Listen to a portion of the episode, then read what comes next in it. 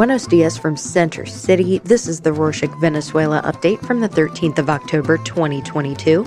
A quick summary of what's going down in Venezuela.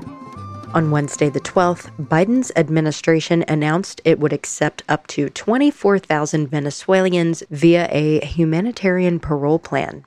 The parole plan would grant Venezuelans a narrow legal pathway to the United States. To apply, citizens must have someone in the U.S. who can show that they are able to financially support the migrant for up to two years and comply with public health requirements. Regarding immigrants crossing the border, the U.S. Department of Homeland Security said it would start expelling those Venezuelans who illegally cross Mexico's borders. And in more international news, on Thursday the 6th, the 52nd regular session of the General Assembly of the Organization of American States, or OAS, was held in Peru. In the meeting, a group of left winged countries tried to expel the representative of Juan Guaido, Gustavo Tarre, from the OAS.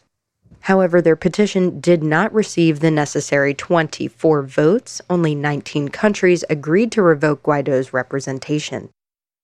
They also proposed to consider Venezuela as if it were outside of the OAS. Previously, Maduro also had the same intention and presented a formal request in 2017 to withdraw the country from the OAS, but it was not approved. Let us remember that the organization accepted Tarre as a representative of Venezuela in April 2019 after having declared Maduro's administration illegitimate. Following this news, in the same meeting, Antony Blinken announced the Maduro government of causing a quote humanitarian catastrophe unquote that has forced more than 6 million people to leave Venezuela. During his speech, Blinken asked the countries to join the demand for free elections in Venezuela in 2024. Still, the relationship between Venezuela and Colombia is better than ever. On Friday the 7th, the Director of Migration of Colombia, Carlos Fernando Garcia, announced a change in transportation requirements at the border between both countries. Garcia said that Venezuelan citizens will be able to enter the country with only one document. They can either use their ID, their passport, or their border mobility card. Previously, all three were required. And moving on, on Friday the 7th, the UN Human Rights Council approved renewing the independent international fact finding mission on Venezuela, also known as FFM, after the Venezuelan delegation representing the Maduro regime asked the UN not to review the mission on the 26th of September, with 19 votes in favor, 5 against, and 23 abstentions. The FFM was renewed for two years. The FFM presented its most recent report last month and concluded that the Venezuelan intelligence services committed, quote, crimes against humanity, unquote, and that Maduro was the one behind the repression against dissident figures. Due to this report, the Venezuelan ambassador to the UN in Geneva, Hector Constant, asked the UN not to renew the mission. Speaking of the UN, on Tuesday the 11th, Venezuela lost its seat in the United Nations Human Rights Council after being part of it since 2019. Venezuela lost the seat in the representation of Latin America and the Caribbean region against Chile and Costa Rica after collecting only 88 votes against 114 and 134, respectively. The director of the NGO Human Rights Watch for UN Affairs, Louis Charbonneau, said last week that Venezuela had no credentials because it had committed crimes against humanity in recent years. Charbonneau also said that, quote, a government facing these kinds of accusations does not have to sit in the highest UN rights body, unquote. And in more local news, on Friday the 7th, a group of supporters of Chavismo tried to attack Guaido in Anzoategui state. After leaving a press conference, the aggressors chased the vehicle the opposition leader was traveling in and threw blunt objects at it. This is the third attack that Guaido suffered this week during his country tour. He was previously attacked in Puerto Cabello, Carabobo State, and in Cumana, Sucre State. Speaking of Guaido, on Saturday the 8th, Venezuela's opposition and Guaido demanded that justice be served in the case of the activist and politician Fernando Alban.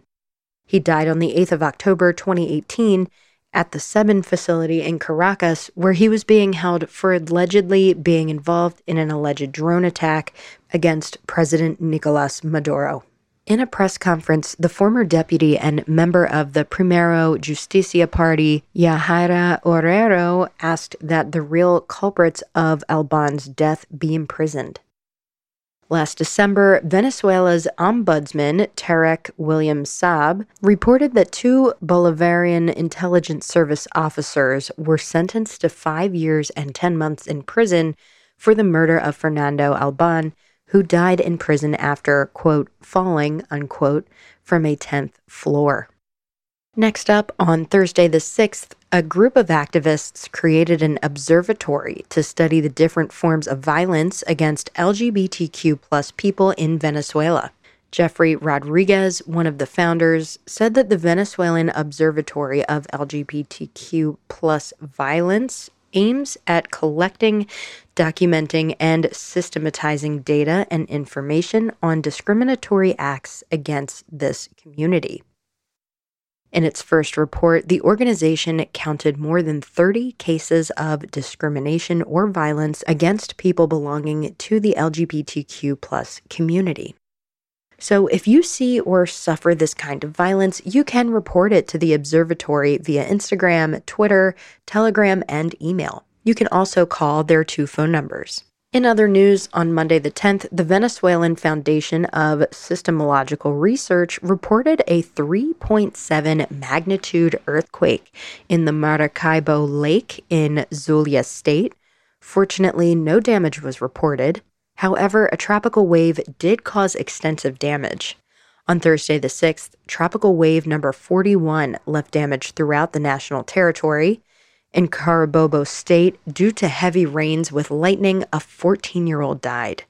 Civil Protection also reported landslides, floods, and fallen trees. On the same day, firefighters from Puerto Cabello City in Carabobo State reported the collapse of the Saprissa Muela Highway due to a landslide. In the Maracay, due to the floods, people have been seen kayaking through the streets. In Guarico, Governor Jose Vasquez reported that at least 650 families were affected by the heavy rains that fell for more than eight hours, which caused San Juan rivers to overflow. While in the state of Falcon, according to the Civil Protection, the flooding of the Coro River left at least 460 people homeless. Following this news, on Thursday the 6th, the Vice Minister of Risk Management and Civil Protection, Carlos Perez Ampueda, reported that 22,000 homes have been affected by the constant rains and 17 collapsed due to landslides throughout the country. The tropical wave also caused a large scale landslide on Saturday the 9th in the city of Las Tejerias and left almost 45 people dead and about 50 missing to date. The force of the water dragged mud, rocks, trees, electricity poles, and telephone company antennas, affecting 20 sectors of the Santos Michelena municipality. The state of Aragua is on alert due to the rains, this state being one of the most seriously damaged so far in the entire country. Many people on social media are asking for donations for those affected. And on the same day, the resident coordinator of the United Nations system in Venezuela, Gianluca Rampolla, announced on Twitter that the UN will mobilize support to deal with the tragedy caused by the landslide in Las Tejerias. However, he did not specify what type of collaboration they will provide or when it will be effective. On Monday the 10th, Maduro visited the affected areas in Las Tejerias to assess the damage. In a national broadcast, Maduro said that all the affected people will be given a new house. He also said that in two months, he will have 200 apartments ready for them. About this, the executive vice president, Delcy Rodriguez, declared Las Tejerias a, quote, tragedy zone, unquote, and decreed three days of national mourning. On the same day, the Portuguese Ministry of Foreign Affairs announced that they would send aid to 300 Portuguese citizens who were victims of the landslide. However, they did not specify how or when. And that's it for this week. Thank you, as always, so much for joining us. We were wondering is there a city, region, or municipality that we're not covering in our updates? Are we leaving out something important? You can always let us know at Venezuela at Rorshok.com. That's R O R S H O K.com, so we can add what you think is relevant in our next update. Hasta la próxima.